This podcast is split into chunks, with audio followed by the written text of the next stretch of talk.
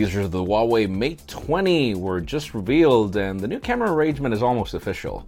It looks like the Samsung Galaxy Note 9 is already causing problems to users when it comes to the battery, and even if Apple's suppliers are worried with iPhone prices and everything, others are praising them. I'm Jaime Rivera, back in a Monday, back in the studio. Let's get through the news. This is Pocketnow Daily. The official news today begin with Razer, as uh, for those of you that were wondering if those Razer 2 leaks were real, we're not exactly sure if that's the case, but what we do know is that the company has just sent out press invitations for an event to happen in LA on October 10th, which is funny because that's the day after the Google event uh, for Pixels. So it's going to be rather interesting to see how we're going to be able to juggle from one coast to the other, but yeah, it seems that that's coming up. And for those of you that don't remember AirPower, uh, and it's not actually a joke, what is a joke is AirPower, as uh, we've been waiting for it since the launch of the iPhone 10. Now we're up to the iPhone 10s, and rumors have it that there are three reasons why this product hasn't reached the market. Apparently, it heats up, it seems that the software way to connect with the products doesn't really work well, and then the coils at the bottom are giving issues to Apple.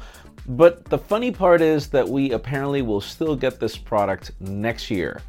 For those of you that have not gotten that Samsung Galaxy dock that I have for two products, yeah, I just I wouldn't care.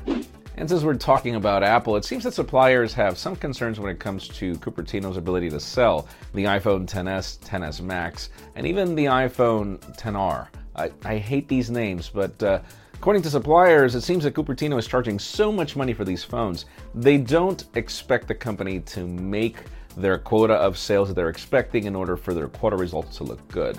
I'm not exactly sure if that's going to be the case, mainly because Apple is still leaving a lot of older iPhones, starting from the iPhone 7, still being sold. So it opens the door for those phones to sell instead of the other ones. Whatever the case may be, let's see if the company can make it.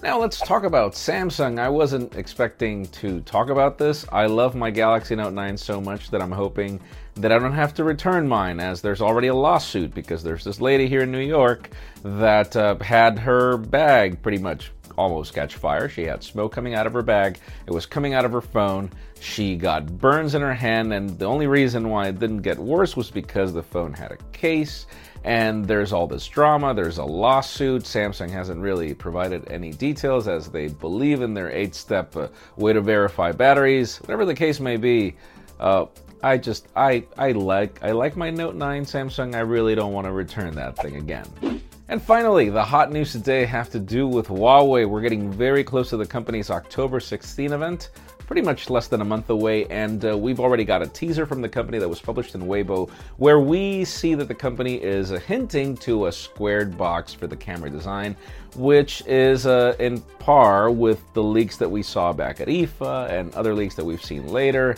This is all fine and dandy. According to the company in the teaser, they want to rethink the way cameras are designed, and I have to agree with them, particularly with uh, everything that I've experienced with the P20 Pro. But in today's question, let me know.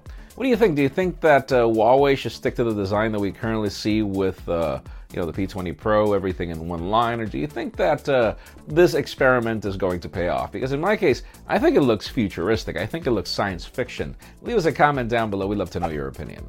Friends, again, if you want to get the news earlier, follow us on PocketNow.com and subscribe to both our channels, English and Spanish, for more videos like this one. You can follow me on Twitter, Jaime underscore Rivera, on Instagram at Jaime Rivera. Please give this video a thumbs up if you like what you saw. I'm Jaime Rivera. Thanks so much for watching. We will see you tomorrow.